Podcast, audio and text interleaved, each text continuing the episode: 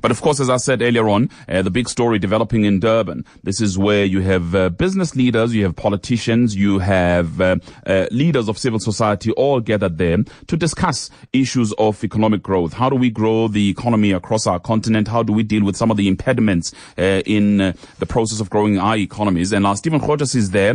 He's an EWN reporter, but of course he is also a midday report host. Stivovo. Good morning, Madala. How are you doing? Hey, mfana good, right. Are you okay?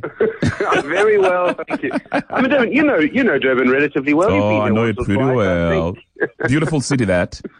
it is, especially this morning. I'm looking out over the sea. The sun is rising. There are a couple of idiots in the sea already. Some people never learn. oh, that's Devin for real, hey? Listen, so to talk about the vibe though, ahead of, uh, of course, the opening of the World Economic Forum on Africa. Yeah, it is busy, Bongani. I mean, the airport was busy yesterday. There are cavalcades on the highway. I think there were about 15 Mercedes in that one cavalcade I saw. The blue light brigades all over the place. Um, there's barbed wire in some places. I don't know. I mean, do people protest against President Jacob Zuma in Durban? I wouldn't have thought so.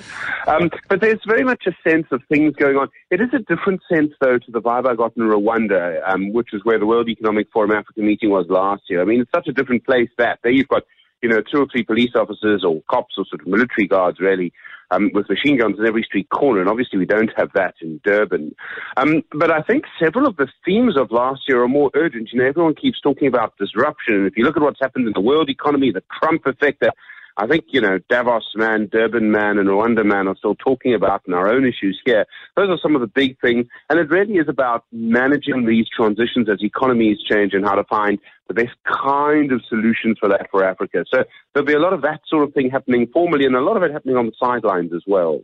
Sure, but just looking at what uh, is going on in South Africa today, I mean, I was looking at the theme there. The theme is about um, achieving inclusive growth, um, but also the theme is uh, also about responsible and responsive leadership, etc. And look at South Africa. No growth to talk of. You know, it's fair to say that no responsible leadership to talk of as well. There's this issue of radical economic transformation also expected to dominate discussions there. Talk, take me through all of those. Yeah, I mean, what's so interesting today is that the finance minister, Malusi Gigaba, he's talking about radical economic transformation. They have these things, these world economic things where they're sort of called an insight and idea. And, and tonight's one is with Malusi Gigaba about the radical transformation of the economy. I mean, gosh, is he actually going to give us a proper definition? He's a brave man. Um, and Bongani, you've got this other thing. You know, there's sort of two Malusi Gigabas, and, and maybe, you know, I'm about to get a phone call from a spokesperson at Floma to say I'm being unfair, but you've got the Chris Malakani Malusi Gigaba, it talks about radical economic growth and all, the ra- all, all that. And there's the other Malusi Gigaba. I want inclusive growth. Our economic policy will stay the same. Nothing will change. I don't know which one we're going to get tonight. I think we might see both at one point. That said, he might use the opportunity. It's a good stage for him. Um, Pravin Gordhan's always been very popular at these things, partly because he's been around for a long time, partly because of his backstory, partly because of what he maybe perhaps resent, represented in our politics. And this is an opportunity for Malusi Gigaba to make some new friends, to influence people. I think maybe to take some questions about the nuclear deal if it's still going ahead.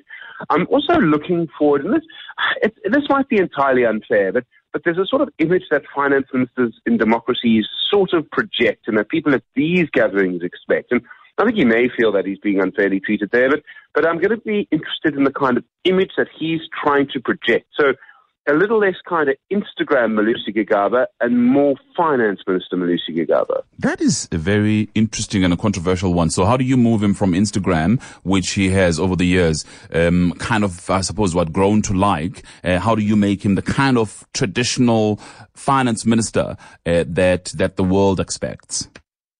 I think what you do is first you you you you look sober at all times, and by sober I, I don't mean you know. And what I mean is that you, you you wear a grey suit, you you behave carefully, you speak carefully. I mean, I remember Pravin Gordhan at, at the World Economic Forum in Davos earlier this year was asked about what he would do in the Chinese economy, and his first response was, "I'm never going to give advice to the Chinese." You know, um, because their economy is so much bigger. So, and then he went on to say what he wanted to say anyway. It's those kinds of little verbal cues, you know, you sort of, it's, it, it, it as I say, it's entirely unfair. Um, but, but, you know, international markets, I'm afraid, are unfair. So, so it's about that kind of thing. I mean, I'm, I'm glad I'm not advising him because I actually would, almost wouldn't know where to start. Mm. Listen, Stephen, uh, thank you very much. We'll talk again. Uh, looking forward to hearing your reports throughout the day here on 702